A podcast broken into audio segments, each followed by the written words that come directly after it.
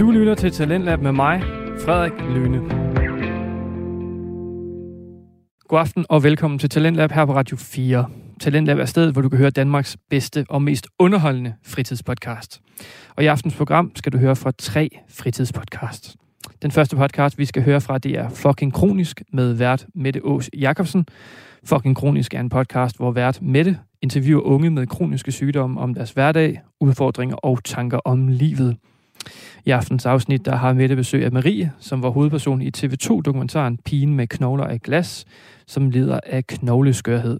Det er en stærk samtale, hvor blandt andet Marie fortæller, hvordan det har været at nærmest sidde i kørestol hele sit liv, og hvordan hendes familie og venner tilpasser sig hende. Og i aftens anden time til Talentlab, der skal vi høre fritidspodcasten Tegnefilmsjørnet med ægteparet Kenneth og Pernille Glad. Og til sidst får vi et afsnit fra Gamle Mænd i Nye Spil med Preben Pedersen og Jakob Terkilsen.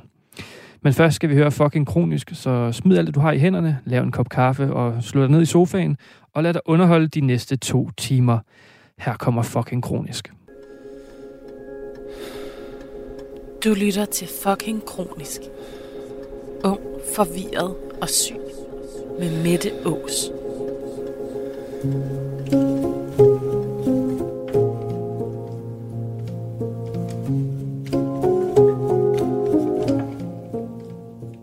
Mit navn er Mette, jeg er 25 år og lever med en kronisk leversygdom.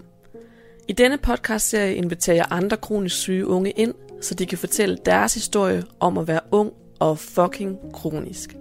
I denne episode skal I møde Marie, som nogle af jer måske allerede kender. Hun var hovedpersonen i dokumentaren Pigen med knogler af glas. Marie har en sjælden form for knogleskørhed, der gør, at hendes knogler brækker nemt. Og derfor har hun siddet i kørestol hele sit liv. I dagens episode snakker vi om at føle sig begrænset, hvordan det er ikke at kunne gøre det, som alle andre kan, og om drømme, der derfor kan virke uopnåelige. Tag rigtig godt imod Marie.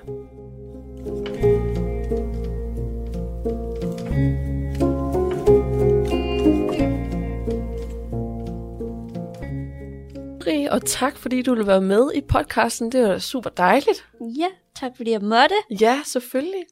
Og øh, der er måske allerede en hel del, der kender dig i forvejen. Fordi du er jo det lige at du er et lille kendt ansigt. Ja.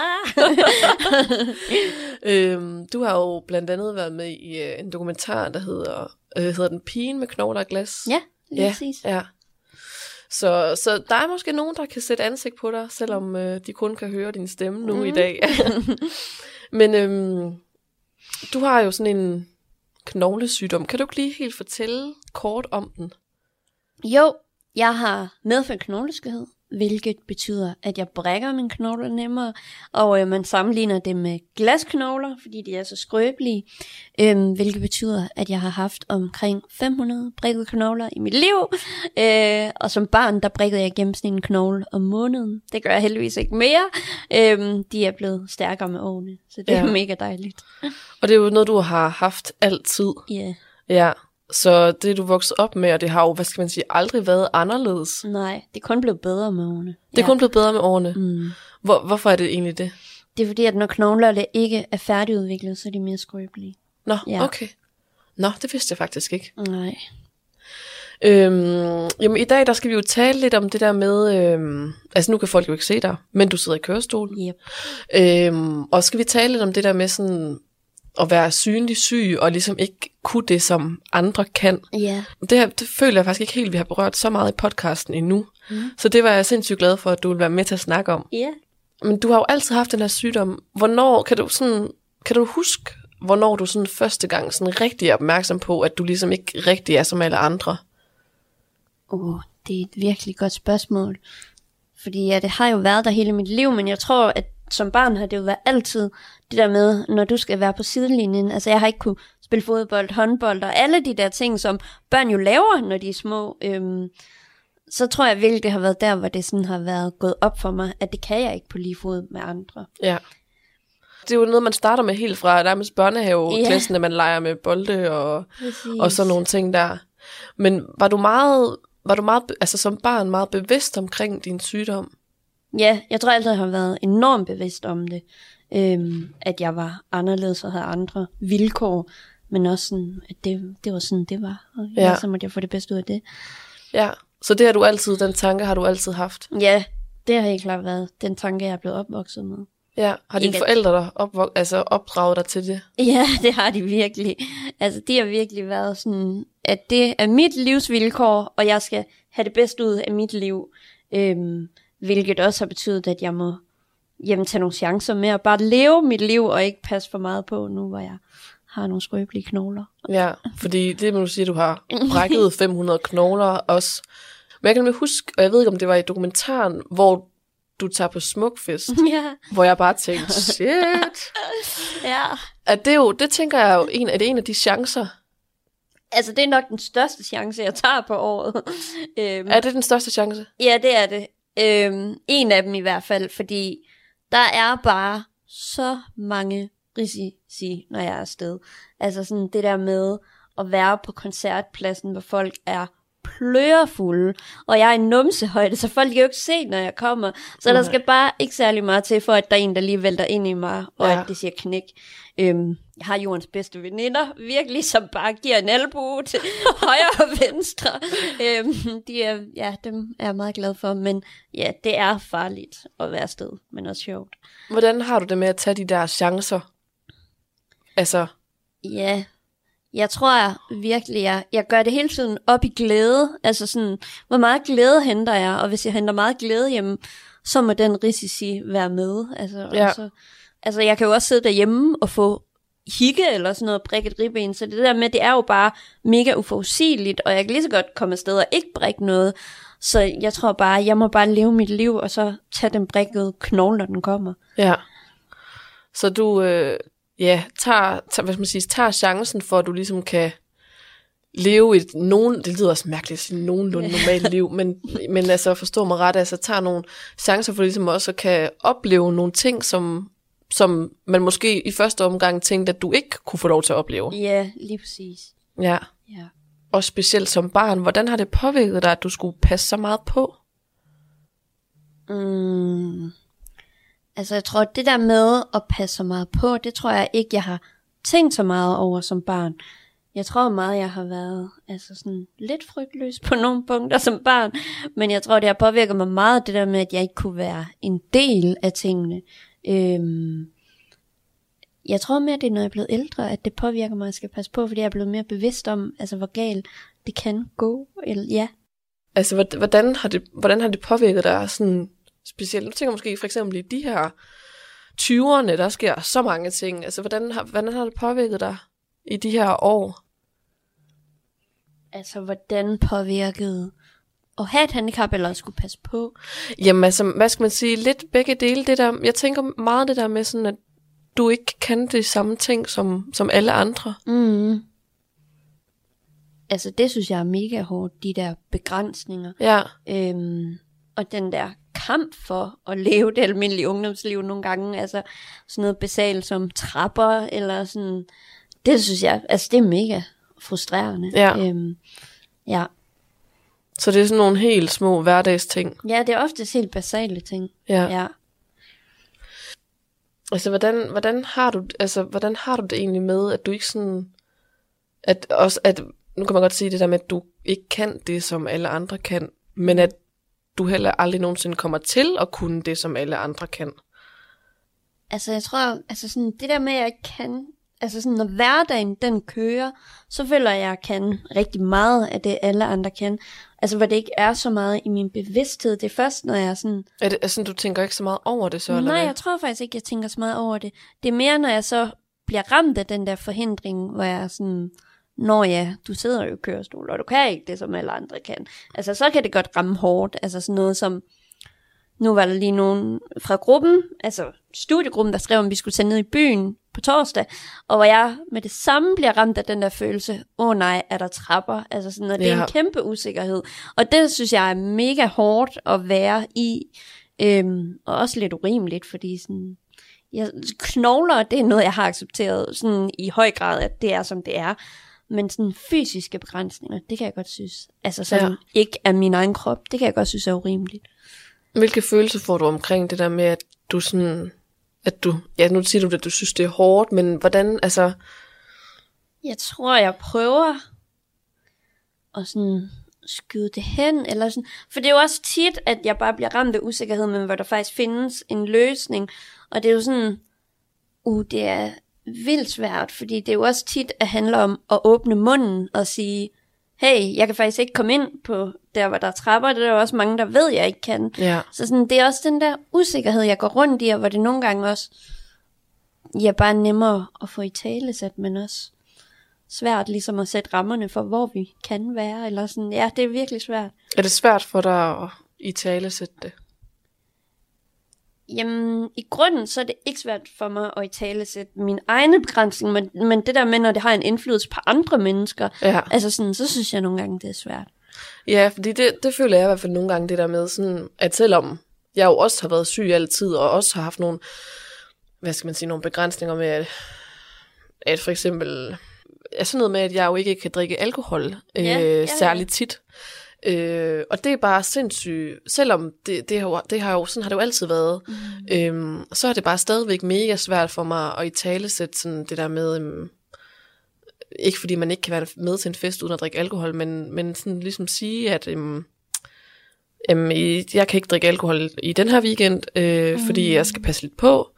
Men bare det der med at i tale sætte det, det selvom, selvom jeg jo har, hvad skal man sige, øvet, ej det lyder mærkeligt, men øvet mig i mange år, yeah. men ligesom har haft mange år til at sådan blive bedre til at tale sætte det, Ja, så er det bare stadigvæk sindssygt svært. ja, Og det kan man sige, det, det fornemmer, det kunne jeg også forestille mig med dig, sådan det der med, selvom man måske har været ude for det der 500 gange, sådan det der med at, at skulle sige, "Jamen, kan vi, kan vi tage den her café i stedet for den der Ja. café, fordi det passer mig bedre. ja, At selvom man har gjort det så mange gange, eller øvet sig på det, og gerne skulle blive bedre til det, så kan det bare stadigvæk være mega svært. ja. Og det er det virkelig også. Ja. Ja, fordi jeg, synes, det, jeg tror, det er det der med, som du siger, det har jeg faktisk ikke tænkt over, men det er jo det der med, at det påvirker andre. ja.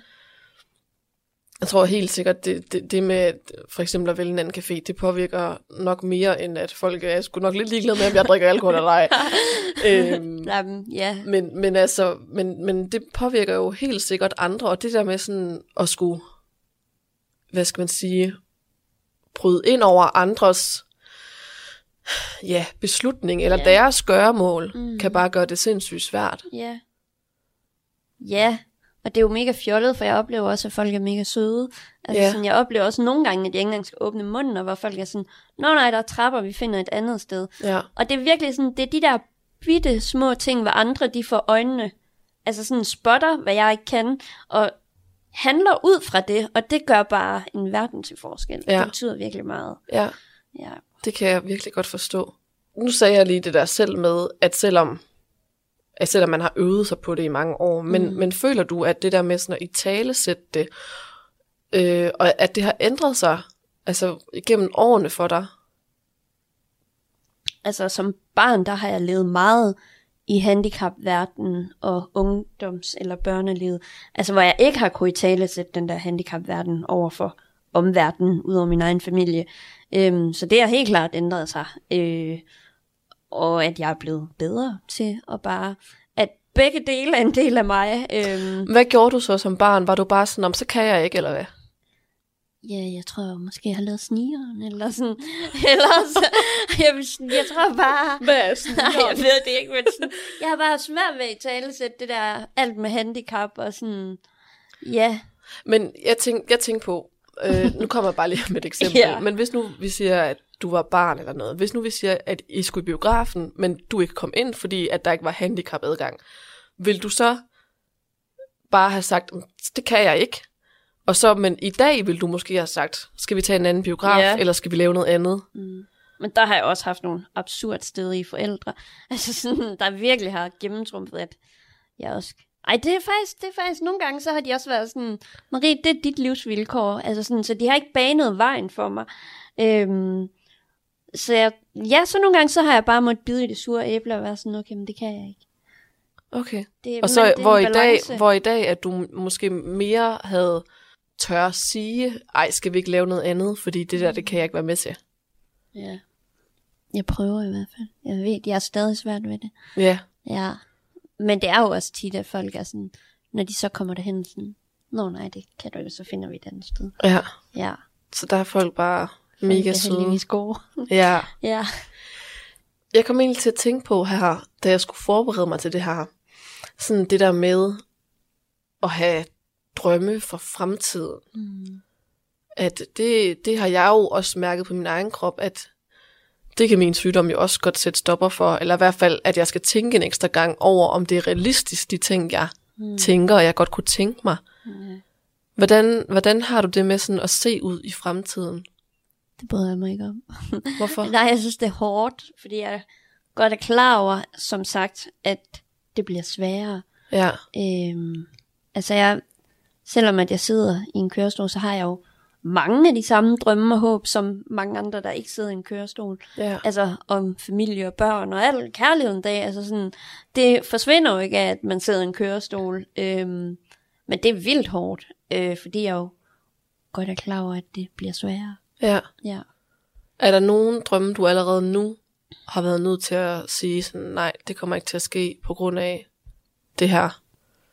Nej, heldigvis ikke. Heldigvis altså ikke. sådan, Der er folk i min situation, der har haft, ja, har fået børn og alt sådan, så sådan, og nu har jeg heller ikke undersøgt det, fordi det ikke er der, jeg er i mit liv, men ja, så ikke nu. Så du, altså, du afskriver aldrig noget? Det har jeg i hvert fald ikke gjort endnu. Ikke sådan nogen fremtidsdrømme i hvert fald. Er der nogle drømme, du har fået opfyldt, som du måske i første omgang tænkte, at det ville i hvert fald blive svært?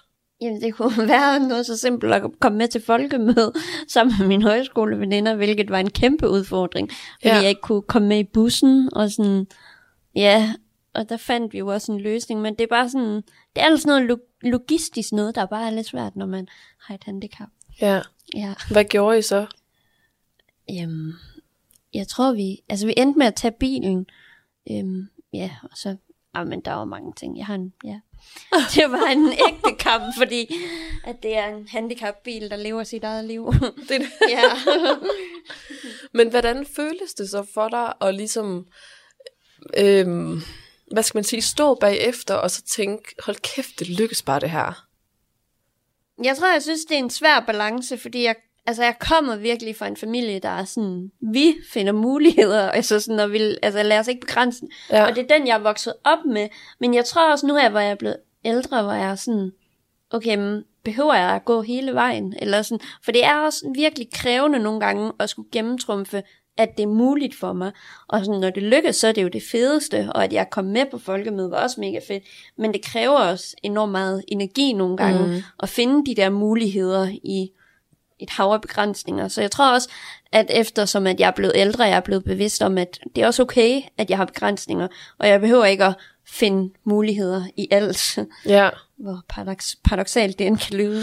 Ja, fordi det, det, det synes jeg da egentlig lyder meget, at nogle gange så kan kampen for, ligesom at man kan blive så bevidst om, at alt skal bare lykkes, at Ja. så kan man bruge så meget energi på det, at det nærmest bare ikke er det værd. Ja, lige præcis. Og sådan, hvor det føles som en nederlag, hvor man er, når man ikke lykkes, og fordi jeg, jeg er vant til, at vi er gode til at finde en løsning på de udfordringer, vi møder. Ja, Hvilket jeg er mega glad for, og det er kun en god egenskab, men også hårdt en gang imellem. ja. Så Ja. det er meget balancegang. Ja, den evige balancegang. Den evige balancegang. livet, ja. Men ved du hvad, sådan tror jeg, sådan føler jeg det også. Altså det der med, jeg har, jeg har det meget sådan, jeg bliver, jeg bliver meget hurtigt udmattet og træt og sådan nogle ting.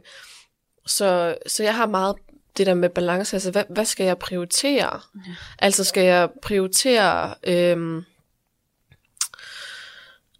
ja, det ved jeg ikke lige, hvad for et eksempel man skal komme med, men øh, skal, jeg, skal, jeg, skal jeg prioritere og, og, øh, at lave et eller andet arrangement med skolen, eller skal jeg prioritere øh, noget med min familie, eller sådan et eller andet, ikke? Jo.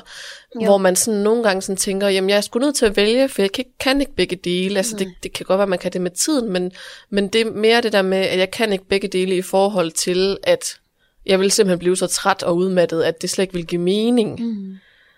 Så jeg tror, det, det, det er i hvert fald også det, jeg sådan selv nogle gange oplever det der med, at man skal virkelig sådan, og det synes jeg faktisk, at jeg er blevet bedre til, det der med sådan, og sådan veje op, jamen hvad, hvad for noget vil give mig mest. Det Ja, lyder også hårdt, fordi man præcis. vil jo ikke melde nogen, hvad, man, man vil jo ikke, hvad skal man sige, øhm, vælge nogen fra, men, men det der med sådan at veje en balancegang, altså er det sådan en ting, som sker once in a lifetime, mm. eller er det i godsøjne bare en, en, en frokost med en veninde, som man også skal gøre i næste uge. Ja.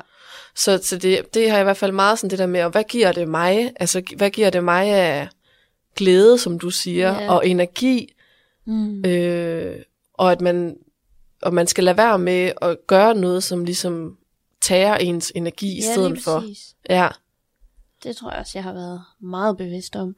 Nu er det jo sådan, når jeg brækker en knogle, at så er der bare i forvejen minus på kontoen. Altså sådan, ja, Og så må jeg finde ud af at prioritere, hvordan jeg får noget plus derinde på. Altså, og så nedprioritere de ting, der giver ekstra minus. Altså sådan, så må jeg nedprioritere skole for eksempel, men stadig være social, fordi det er det, der giver mig energien. ja, Og giver, ja, mod til at holde det ud en gang imellem. ja. Ja, Så det, så det er meget en, det er meget en balancegang, og det tror jeg sådan set, det er for alle. Måske også nogen, der Ja. ikke er kronisk syge, men altså, ja, 100. det, det er i hvert fald noget, man lærer at blive mere bevidst om, men også noget, jeg sådan, at det er jeg heller ikke ekspert i nu. Jeg tager sgu også nogle gange nogle dumme valg. Ja, Og så det der med, at man sådan, det føler jeg bare lidt, at det er noget, man lærer gennem sådan hele livet, ja, det på en eller anden måde. Ja. Du lytter til Talentlab med mig, Frederik Lyne. Vi er i gang med første time af Talentlab her på Radio 4, og vi er lige nu i gang med at høre samtalepodcasten Fucking Kronisk med vært Mette Ås Jacobsen. Og vi er midt inde i en rørende fortælling, hvor vi nu skal høre lidt omkring, hvordan Maries fysiske begrænsninger har påvirket hende, og så skal vi ikke mindst høre Mette og Maries holdning til kærlighed. Så lad os vende tilbage til Fucking Kronisk. Er du, øhm, jeg tænker på sådan, for eksempel det der med drømme og ting, du måske ikke har mulighed for. Mm. Altså, er du, er du, er du sur over det, eller sådan, er du ked af det over det, at, at du har de her begrænsninger? Man kan sige, du har jo aldrig prøvet andet, men, men alligevel, altså, føler du dig sur og ked af det over at se på andre, der kan nogle ting, og du bare tænker, ej, det vil jeg fandme også gerne. Ja, det gør jeg. Ja. Det synes jeg er dybt urimeligt. Ja, Jeg har ikke den følelse over for, at jeg brækker mine knogler, men over for, at folk de kan få det der almindelige liv, som man drømmer om, altså med Ja. familie og sådan, det føler jeg mig dybt urimelig over. Ja. Og Ja. det er jo, altså, ja, det er der jo ikke noget at gøre ved, eller sådan, men det er virkelig hårdt. ja, Øhm, for det er også fordi, altså sådan det der med, at brækket knogler, det er der ingen, der kan gøre noget ved, men det der, det er der jo alligevel en lille mulighed for. Det er jo ikke noget, der er afskrevet, eller sådan, og det er jo ikke fordi, og det der med, det er jo på grund af et handicap, eller sådan for eksempel at finde kærligheden der, eller sådan, det er jo, ja, det er bare, jamen det synes jeg er urimeligt. Ja, For eksempel det der med at finde kærligheden, det er jo nok noget, vi alle sammen drømmer Ja. om. Føler du, det er uopnåeligt? nej, altså sådan, det er jo bare virkelig sårbart for mig. Ja, Så sådan, det er jo ikke noget, jeg har tur at kaste mig ud i, så det er jo også mega svært. Øhm, så så jeg, jeg tror ikke, jeg føler, det er uopnåeligt, men jeg føler da helt klart, det er sværere. ja, Og jeg, og jeg ved jo bare, at mit handicap spiller en rolle. Og jeg tror, at det er det, jeg synes, der er urimeligt, fordi jeg er da heller ikke i tvivl om, at folk de godt kan lide mig som person og sådan personlighed. Så jeg tror bare, jeg synes, det er dybt urimeligt, at handicappet skal sætte en begrænsning for det. mm. Øhm, ja. Er der en grund til, at du ikke har tur kastet ud i det endnu? Øh, øh, jamen, det er da helt klart for, altså frygten for nederlag, eller sådan Ja. ja. det der med at være sådan, okay, nu prøver jeg, og hvad så, hvis det rent faktisk ikke går godt, eller sådan, jamen, ja, ja, Ja, så det er frygten for, altså at du bliver afvist, eller hvad skal man sige? ja, det tror jeg. Ja. Drømmen, føler du, at, at den bevæger sig længere væk? Jo flere tanker omkring, du har det der med, at jamen, så tænker jeg også på det, og så tænker jeg også på det, og hvordan skal det gå nogensinde, mm. og det der med, at du ikke har tur kaste ud i det, føler du så, at drømmen, den vokser sig længere og længere væk? Den vokser sig, det hedder det heller ikke, men Ja. bevæger sig længere væk. Mm, det ved jeg ikke, jeg tror, jeg meget afklaret med, at det er sværere, faktisk. Mm. Altså sådan, og meget afklaret, også med, at det ikke er umuligt. Øhm, så jeg tror kun, at jeg føler, at det bevæger sig længere væk, fordi man, jeg bliver ældre.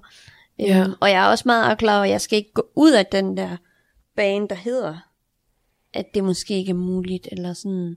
Det tror jeg, ja, det tror jeg egentlig, jeg okay godt kan finde ud af. Øhm, ja, og bare lade det, altså lige nu er det jo bare i det uvisse, hvilket det jo er for mange. Øhm, ja, hvor det bare er et eller andet, jeg ikke rigtig har tur at kaste mig ud i nu. Ja. Men det, for, det, altså, det forstår jeg godt. Jeg, altså, jeg har jo rigtig mange ar på kroppen. Mm. Øh, og jeg kan huske en gang, så havde jeg en drøm om, at, at jeg blev afvist på grund af det. Ej. Øh, og det var jo bare en drøm, men det kan jeg huske, det tænkte jeg utrolig meget over. Ja. Fordi jeg bare sådan, det var, og det, det kan jeg bare huske bagefter, jeg bare sådan tænkte, det var godt nok min største frygt, at det nogensinde kom til at ske. Ja. Øhm, og jeg har øh, heller aldrig, altså heller aldrig, det hedder jeg. Jeg har heller ikke fundet kærligheden nu, og jeg har heller aldrig haft en kæreste.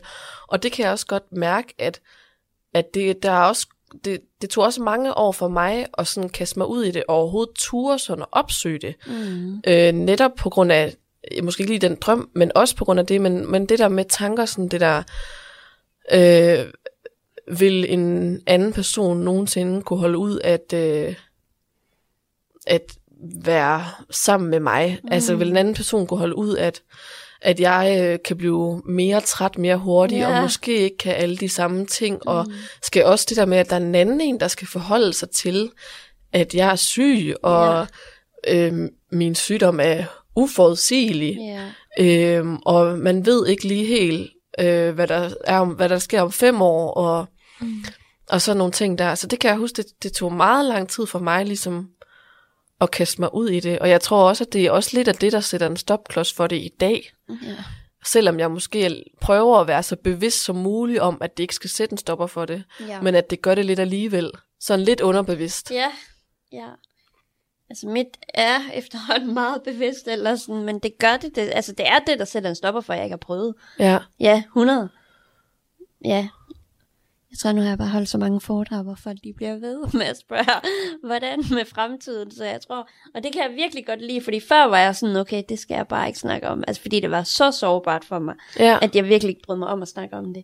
Så sådan, jeg kan godt lide, at folk de bare prikker til mig, og jeg er sådan, Hvorfor havde du Ja. lyst til at snakke om det? det tror jeg var sådan lige da jeg begyndte at være sådan, okay, der er faktisk noget, der er sværere der, altså hvor det virkelig blev mere og mere tydeligt, at det bliver en sværere drøm for mig at opnå, så tror jeg lige, at jeg skulle nå til en accept af, at det var min livssituation, Ja. som jeg skulle arbejde ud fra.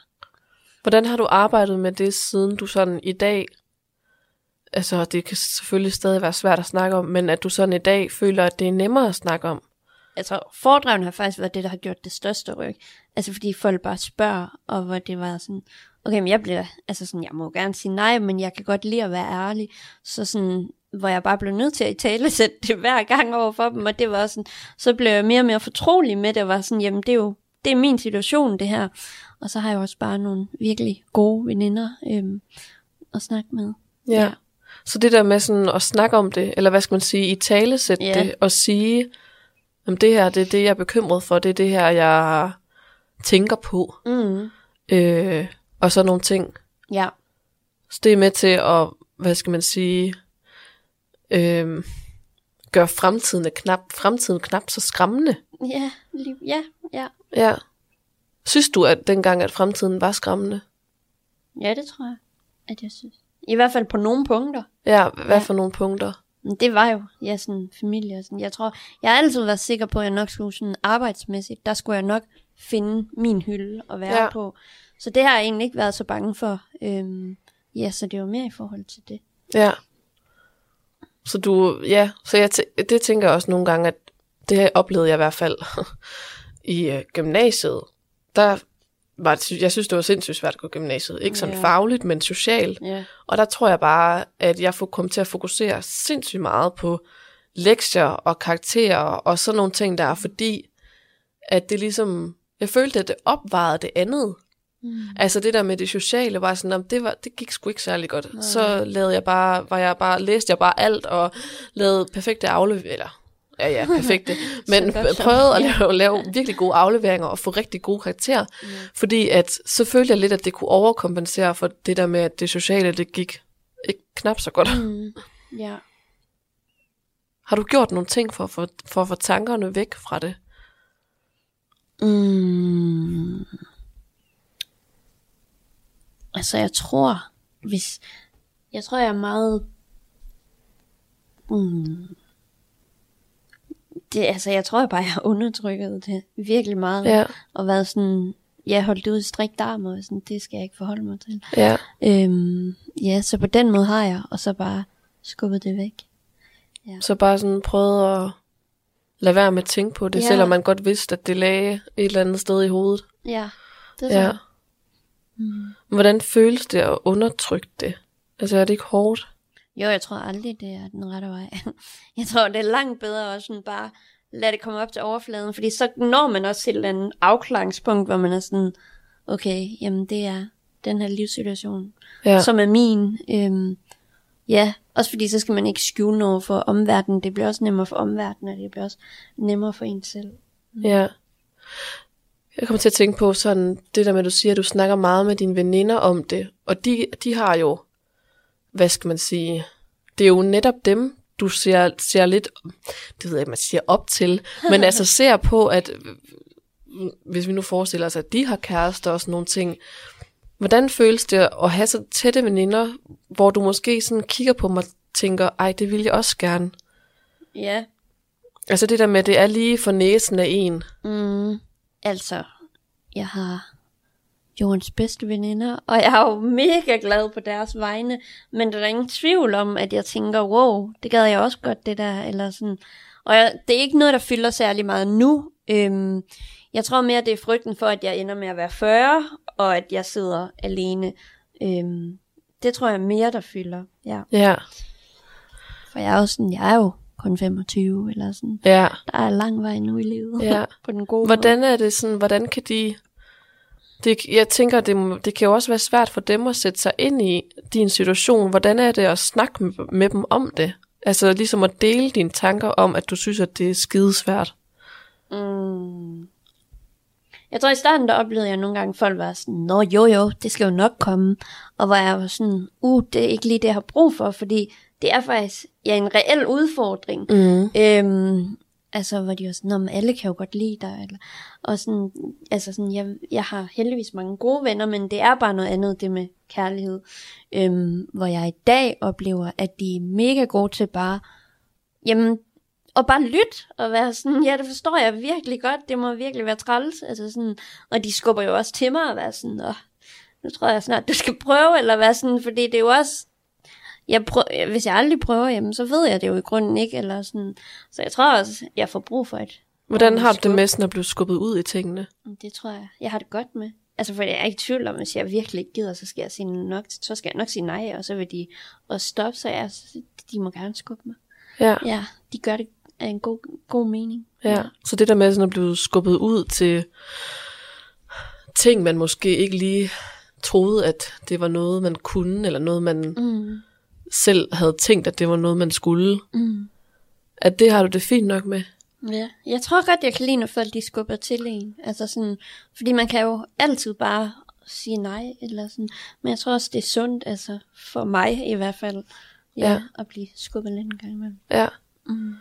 Men det synes jeg, det er en mega fed indgangsvinkel, det der med, at man sådan siger, det sgu egentlig meget fedt at blive skubbet til. Mm. Fordi det havde jeg i hvert fald i mange år, så var jeg bare sådan, ej, det skal du bare slet ikke. Eller sådan, der, det var lige før, jeg fik paraderne mere oppe. Ja. Sådan, så blev jeg næsten sådan lidt offer, sådan, ej, ej, det kan jeg ikke, eller sådan, ej, det skal jeg ikke, og Mm. i stedet for ligesom lidt at tage den, imod den der udfordring, og det synes jeg bare sådan, har jeg jo også mødt mange andre, også der havde gæster i podcasten, hvor jeg er blevet mega imponeret, og mega sådan, hvad skal man sige, jeg næsten set lidt op til dem, over at de bare har taget mod udfordring efter udfordring, fordi det har jeg i hvert fald i mange år været sådan afskrevet, og bare sådan, allerede fra start, bare sådan, ej, det kan jeg ikke. Og jeg tror helt sikkert, at jeg er blevet bedre til at gøre, altså, hvad skal man sige, tage imod nogle udfordringer, eller i hvert fald lade være med at afskrive dem fra start af. Ja. Øhm, fordi jeg tror måske for, ja, hvad skal man sige, for 7-8 år siden, hvis der, var, hvis der var nogen, der, hvis jeg havde fået lidt en idé om en podcast, jeg ville lave, ikke også? så tror jeg bare, jeg havde tænkt sådan, ej, det kan jeg ikke, og det kræver for meget, og mm. ej, det har jeg slet ikke tid og overskud til, og sådan nogle ting der, mm. hvor jeg er blevet meget bedre sådan til at tænke, at, at det er sgu også meget givende at tage imod nogle udfordringer, mm. og så må det jo gå, som det gør, og så kan det være, at det tager lidt længere tid, men, mm. Men at hvis det lykkes, så er det jo også bare en kæmpe sejr. Ja, virkelig. Det der med, når de skubber dig ud i tingene, og så du lykkes med det, hvordan føles det? Altså jeg kan huske, at mine var på, altså sådan, de var skivejledere eller sådan. De arbejdede i hvert fald skisted op i Norge, hvor de var sådan, kommer du ikke op og besøge os? Og ski og kørestol, det er jo den absolut dårligste kombi yeah. nogensinde. Hvor jeg sådan, jamen det gør jeg da bare. og sådan, det var jo bare mega fedt, hvor jeg sådan, det havde jeg godt nok aldrig nogensinde forventet, at jeg skulle, hvor jeg så kom ned i sådan pulk blev, hvor de sådan hæv mig rundt i jamen, bjergene, hvor der var is, og sådan, det var den vildeste oplevelse. Ej, hvor lyder det fedt. ja, det var det virkelig. Og sådan, jeg er både mega glad for, at de ikke var sådan, uh, vi tør ikke spørge, fordi hvad hvis hun ikke kan, og de var bare sådan, om kommer du? Og sådan, så det jo virkelig en dejlig Mm, ja, det, var, det betød virkelig meget. Ja. Men så at der med, at sådan, okay, det kan godt være, at jeg ikke kan stå på ski ligesom alle andre, men jeg kan da stadig få mega meget ud af den ja, oplevelse. opleve, altså ja. opleve, hvad skal jeg sige, det der med at føle, altså sne over det ja, hele, og naturen, og den der friske bjergeluft og ja, sådan noget. Ja, det var det fedeste, ja. Er du glad for, at de, altså det der med, kommer du ikke bare og besøger os, er du glad for, at de bare siger det lige ud, i stedet for slet ikke at spørge? Ja, altså sådan fødselsdage og sådan noget. Ja. Og jeg ved, der er nogle veninder, der synes, det er vildt svært, når de sådan bor på femte, og det er sådan, om Marie, du må gerne komme, men altså, du kan jo ikke. Altså, sådan, det er jo en vildt svært også at være venner til mig, altså sådan, når de godt ved, at jeg ikke kan komme, men jo stadig ja. skal holde deres egen fødselsdag. Ja. Øhm, og der tror jeg bare, det gør livet meget nemmere, når de bare i tale sætter det, og når jeg også er åben omkring det, altså fordi mm. det er jo hverken, det er jo ingen skyld, det er jo bare min knogler, der er skylden, eller yeah. sådan, ja. Så det tror jeg helt klart, jeg synes, der er fedest. Føler du, at du går glip af noget? Ja, det gør jeg nogle gange. Altså sådan, lige når det, altså når det gælder trapper og tilgængelighed, så føler jeg nogle gange, at jeg går glip af noget. Hvad, hvad er det sådan, det ved jeg ikke, men altså er der noget, du sådan specielt lige kommer i tanke om, du sådan er gået glip af, som du bare har været mega ked af det over, eller Jamen, altså, så er det jo bare det med, at jeg har jo ikke set særlig mange veninders lejligheder. Altså nærmest de færreste. Altså fordi jeg ikke kan komme hjem til dem. Ja. Fordi de bor i centrum, og det synes jeg er mega ærgerligt. Eller sådan.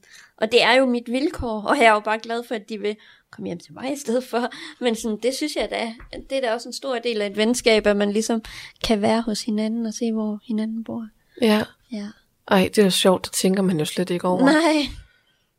Mm. At det, at det, og det er jo rigtigt nok, det er jo, det er jo også en stor del det der med sådan at være hjemme og besøge dem og se yeah. deres, hvordan deres hverdag er yeah. og sådan nogle ting. Det siger jo også utrolig meget om dem. Lige præcis, ja. Ja. Så jeg, jeg troede, at du ville sige sådan et eller andet, øh, en eller anden koncert, eller et eller andet, men, sådan, men det er sådan en banal ting som det der. Altså, bylivet, den ligger også højt. Hvad for noget? Bylivet, det ligger ja. også højt på. Altså, det er heller ikke særlig handicapvenligt. Nej. Ja, men øh, ja. Men stadigvæk, altså sådan nogle, det er jo også en hverdagsting, kan man mm. sige. Ja. Altså det er jo også noget, det er jo sådan noget, der ligger, noget folk gør rigtig meget, og ja. noget, som er en kæmpe stor del, specielt her, når man studerer og sådan nogle ting, altså det er jo bare en kæmpe, kæmpe stor del mm. af ja. det. Og det virker jo bare som sådan en lidt banal ting, men det er det jo slet ikke. Nej. Ja. Ja. Øhm, vi har faktisk allerede lidt været inde på det, men altså, føler du uretfærdighed? Ja, det gør jeg. Det rammer mig. Jeg tror sådan, det kommer i bølger, og så er jeg sådan, okay, lige nu, altså sådan, nu var jeg mega uheldig og brækkede virkelig mange knogler i december, eller ja. sådan endelig med at brække tre knogler. Og da den tredje, den ramte, der tror jeg virkelig bare, jeg var altså sådan, det kan fandme ikke altså sådan passe. Ja. Og virkelig den der uretfærdighedsfølelse, at det er bare ikke fair. Øhm, og den synes jeg er mega okay at have, fordi det er urimeligt nogle gange. Øhm, Mhm. Og jeg ved også, at jeg kommer ud af den følelse igen, øhm, men at den også lige skal have lov til at fylde for en stund. For det Ja. er- Ja, for ligesom at kunne komme op på ovenfladen igen. Jeg tænker også det der med at give plads til den der følelse. Det tror jeg faktisk, jeg selv synes har været sindssygt svært. Mm. Det der med, at man må fandme gerne føle, at hold kæft, rammer bare alt bare lige mig lige nu. Ja, det synes jeg virkelig gerne, man må. Men øh, altså, har du arbejdet med det? Mm, jeg tror, vi har egentlig, jeg tror, vi har været ret gode til det derhjemme. At være sådan, jeg tror på en eller anden måde, jeg føler, så tager vi lige et pitstop i der, hvor det er svært. Altså, og så Ja. giver vi fuld los og er mega træt af tingene. Og så ved jeg godt, at vi vender igen, og at vi er sådan, okay, så nu ser vi på, hvordan vi får det bedst ud af det. Ja. Så sådan, det der med at kunne gå ind og ud af det, tror jeg har været vigtigt. Eller sådan. Ja, for jeg Ja. tænker også, jeg synes i hvert fald nogle gange, det kan være sådan lidt tabubelagt, det der med, at man ligesom bare føler, det hele er noget lort. Ja. Altså det der med, det, det, det har jeg i hvert fald nogle gange haft sådan en, en følelse af, at, at den følelse måtte man ikke have. Mm-mm. Øhm, Og folk har været sådan, om det skal jo nok blive godt igen. Men er sådan, jamen jeg har lige brug for, at det Ja, er jeg har- svært lige nu. ja, lige præcis. Ja, Og man ja. har lidt brug for at dyrke det en gang imellem, selvom man måske sådan tænker, det, det kan jeg huske, jeg i hvert fald meget sådan på et tidspunkt sådan tænkte, at, at det, det kan ikke nytte noget at gå rundt og være sur og ked af det, men, men det der med sådan at dyrke det en gang imellem, det tror jeg sgu også er lidt sundt. ja. ja. Ja. Hvordan dyrker du det så? Jeg tror bare, altså både det der med i talesæt, hvor jeg har en virkelig dårlig dag, det tror jeg, det betyder meget for mig. Altså Ja. at dele det med omverdenen. Ikke Ja. alle, men dem man ja, har, har til det. Øhm, Ja. Ja, og så bare give plads til, at altså sådan det der med at vide, at det er okay, jeg har en dårlig dag i dag, for jeg ved godt, at der kommer en god en på et andet tidspunkt. Ja. Altså sådan, at det er en helt almindelig mennesketing at have en dårlig dag. Ja. Ja. Jeg jeg kan huske, at jeg følte sådan det der med, at jeg måske følte, at jeg belemrede lidt mine veninder med min dårligdom. Ja. Og følte, at jeg måske nogle gange bare var sådan, at som at man måske nogle gange kom til at fokus, altså det der med sådan, at så har jeg bare en dårlig dag nu, og så har jeg bare en dårlig dag nu, mm. og så glemte man sgu helt det positive. Mm. Føler du sådan, at du belemmer andre med din, når, altså når man sådan har det skidt? Mm. Altså, der har jo altid været i den situation, at jeg, at jeg har haft vildt svært ved at lukke folk ind i det, der er svært. Altså, sådan, mm. det har jeg altid haft svært ved. Så sådan, og sådan, hvis jeg så har sagt det, så har jeg været sådan, nå jamen, det skal jo nok blive bedre igen. Eller sådan, ligesom, så jeg tror mere, at mit har været sådan, jeg skal øve mig i bare at sige, hvad det er, og så ikke sige noget bagefter, eller hvad sådan. Ja. Ja, så det har jo helt klart været, fordi det går godt, at øhm, jamen jeg, jeg, og jeg ved, jeg tror mere, det har været for at passe på mig selv, at jeg har vildt svært ved at lukke dem ind i det, der er svært. Ja. Ja. Er der, du har ikke særlig mange, der sådan, hvad skal man sige, er helt tæt på? Jo, det har jeg. Og det er også det. Det var sådan på efterskole, hvor folk de kunne se lige igennem mig. Og det tror jeg bare var så mega sundt for mig. For det har jeg ikke været vant til, folk de kunne. Altså på folkeskolen, der kunne jeg virkelig fake meget. Altså sådan skjule, at jeg havde en brækket knogle. Og det kunne jeg ikke på efterskolen. Øhm, ja, og det, det var bare mega sundt for mig, at jeg ikke kunne skjule det mere. Ja. Men at folk de ligesom prikkede til mig, og så kunne det godt være, at jeg brød grædende sammen, men så måtte det være sådan. Det der med at blive tvunget ud i at, at åbne mere op. Ja. Hvorfor var det svært for dig at åbne op omkring det? Altså det har helt klart været, fordi jeg bare har jamen, levet i to verdener, hvor jeg virkelig, når jeg var i skole, så var jeg i skole, og så var jeg et barn, og så, altså jeg, jeg gad ikke at snakke om mit handicap, og sådan, der, der havde, og det var ikke sådan, det var fordi jeg havde lyst til bare at være et barn, og jeg havde ikke lyst til, at det var det, der skulle fylde, øhm, men da jeg, altså det er jo også bare en del af mig, begge to, Mm. øh, begge verdener, så sådan, ja, det var også bare sundt at blive tvunget til det. Ja. Jeg kan sådan huske, at jeg sådan stod inde i foredragssalen, og lige pludselig, jamen jeg tror, jeg laver en bassarm, eller high five, eller et eller andet, og så falder min arm bare ned og brækker, og jeg kan bare huske, at jeg vender mig om, og min veninde rejser sig bare op og går ud. Hun kan bare se med det samme, at jeg har brækket en arm, eller sådan, og det tror jeg bare, det har jeg bare ikke været vant til, og det betød bare, jamen virkelig meget, tror jeg. Ja. At de kunne se lige igennem mig. Ja. ja. Nu har vi snakket meget om alt muligt forskelligt. Hvordan, hvordan takler du alle de her følelser? Jamen, det tror jeg, det er et ægte godt spørgsmål. Øhm, det er jo mega forskelligt. Øhm, jeg tror, at jeg er meget bevidst om, hvor jeg henter glæde. Altså sådan, jeg har altid hentet meget glæde i det sociale. Øhm, så sådan det der med at gøre noget aktivt for at få noget glæde ind i hverdagen, men samtidig også at være bevidst om, at det virkelig er reelt at være virkelig træt af tingene nogle gange. At mm. det skal der virkelig også være plads til. Øhm, ja, og så en åbenhed omkring det. Det tror ja. jeg er virkelig vigtigt.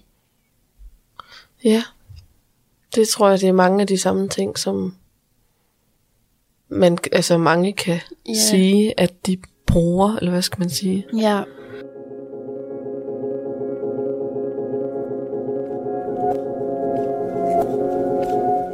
Du lytter til fucking kronisk.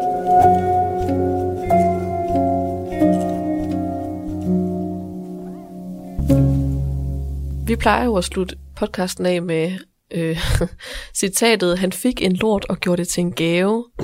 øhm, ja. Og hvad, hvad tænker du om, om det citat?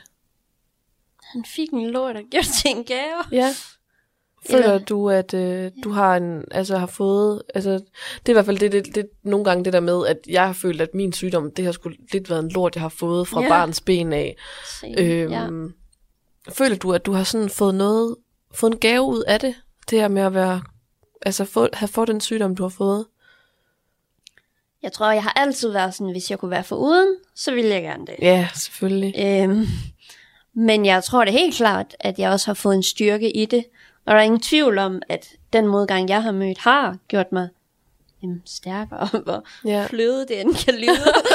Øhm, men altså, vi har jo bare været igennem meget, som har lært os, hvordan vi kan klare udfordringer her mm. i den her verden, øhm, og hvad jeg aktivt kan gøre for at skabe noget glæde midt i det, der er ja. svært. Det tror jeg, det tror jeg, det er meget sigende for mange, mm. det der med, sådan, at man har også fået nogle styrker, og så lige præcis det der med sådan der, finde ud af, hvad der gør en glad. Ja, præcis. Ja. Det betyder meget. Tusind tak, Marie, fordi du var med i podcasten. Det var skønt. Tak, fordi jeg måtte. Det var hyggeligt.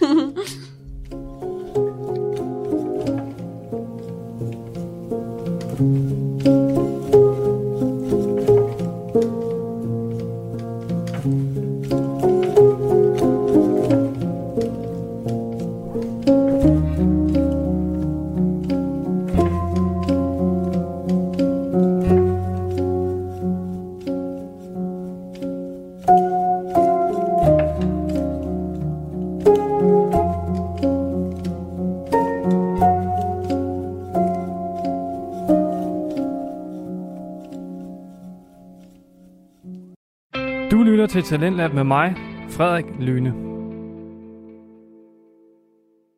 Du lytter til Talentlab her på Radio 4, og vi har netop fået afslutningen på Fucking Kronisk med Mette Åse Jacobsen, som havde Marie fra TV2-dokumentaren Pigen med knogler af glas med som gæst.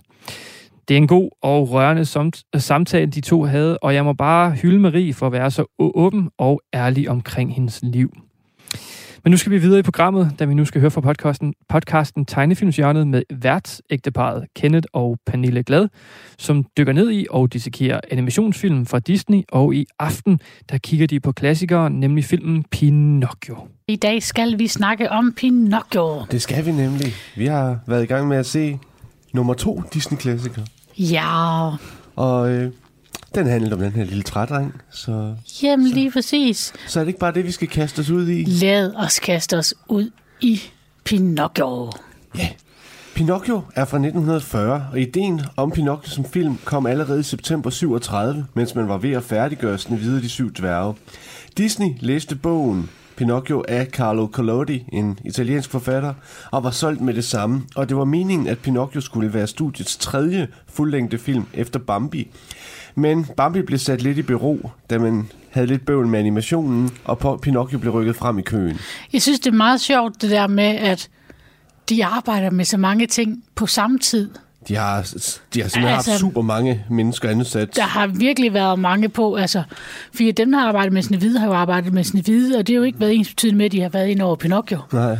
Så det der med, at de begyndte allerede at arbejde på den, mens de var i gang med hinanden, altså det er jo... Ja, og ni, må- ni måneder inde i produktionen af Pinocchio, der har man også begyndt at, at lave Fantasia. Så øh, det, der har virkelig været gang i det. Jamen, det har der. Men altså, anima, da animatorerne de begyndte at, dinos- at designe Pinocchio, så mente de først, at han skulle ligne en trædukke. Men Walt Disney var ikke sådan tilfreds med det her design, da han ikke følte, at der var nogen, der ville være i stand til at føre sympati for sådan en figur. Og så var der en ung animator, Mel Cal, der mente, at øh, animationskollegerne nærmest var besatte af tanken om den her trædukke.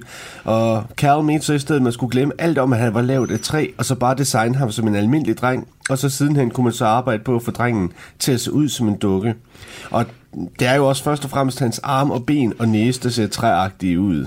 Jamen, lige præcis til, at han er sådan en af de der marionetdukker. Ja, men lige præcis. Altså også, Walt Disney kunne så heldigvis lide det her design, og han fik straks manuskriptforfatterne i gang med at ændre på karakteren, så han ville blive sådan lidt mere naiv og så stemme overens med sit design. Walt mente dog snart, at han måske blev lidt for hjælpeløs og, og var sådan for nem at lok for, for filmens bad guys, og dermed fandt man på ideen om, at Jesper Forkylling skulle fungere som drengens samvittighed. Det her design havde man så også lidt bøvl med, og der var en animator, øh, Ward Kimball, som havde brugt lang tid på at animere en sekvens til Snevide, hvor dværgene spiser suppe, og den kom ikke med i den endelige film. En beslutning, som Kimball var helt lidt utilfreds med, og man, hvad hedder det, scenen findes i en i en tidlig udgave, og jeg, jeg kan godt forstå, hvis han er lidt utilfreds med, for den har krævet meget arbejde. Jamen, det, det gjorde alt animation jo dengang. Lige præcis. Og han var faktisk på nippet til at sige sit job hos, øh, hos Disney op. Men øh, Disney besluttede sig for at belønne ham for det store arbejde ved at give ham ansvaret for at animere Jesper Forkylling. Og, øh, og det var så det, der blev brugt i filmen. Og, Det var fint. og filmen kom jo så til at koste endnu mere end Snevide. De har ikke været så gode til at regne Nej. på, hvad det koster at lave Ja. sådan noget. Nej, den, øh, den, den var rigtig dyr, og det blev en succes hos både publikum og anmeldere i USA og Canada, men der skulle gå flere år, før filmen havde tjent sig selv ind igen. Da den fik premiere i USA i februar 1940, var det jo så på et tidspunkt, hvor Europa lå i krig, og man mistede et temmelig lukrativt marked.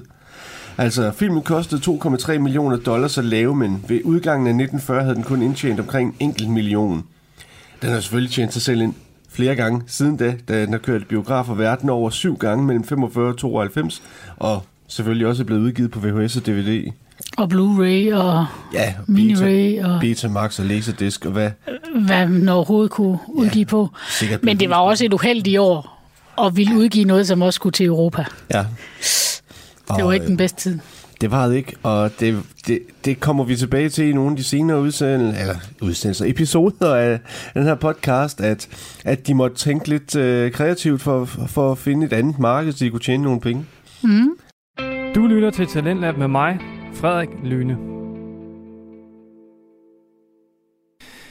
Du lytter til Talentlab her på Radio 4, og jeg hopper lige ind her i Kenneth og Pernilles snak om Pinocchio, da vi snart skal til nyhederne her på Radio 4.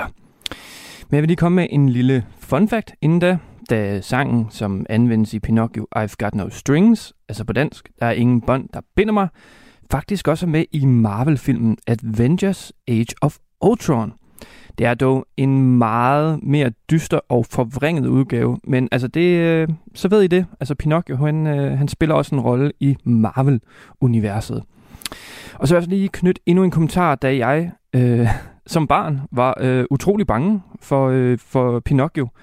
Det var noget med de der øh, snore, der hang fra ham, og var han rigtig, eller var han ikke rigtig? Øh, og det er de der lidt øh, knækkede bevægelser. Sådan, øh, ja, det minder mig lidt om, øh, hvis jeg skulle overføre det til en gyserfilm, om The Grudge, hvis der er nogen, der kender den. Øh, de der lidt, øh, ja, forvrængede øh, led, der hænger på alle mulige mærkelige måder. Og det har altså ikke hjulpet min frygt, at de så har udgivet, øh, udgivet den her øh, Pinocchio spillefilm, altså ikke animationsfilm, men en reel spillefilm, hvor Pi- ja, Pinocchio han ligner faktisk noget, der kunne passe perfekt ind i The Grudge, hvis, altså, altså en gyserfilm af en eller anden art.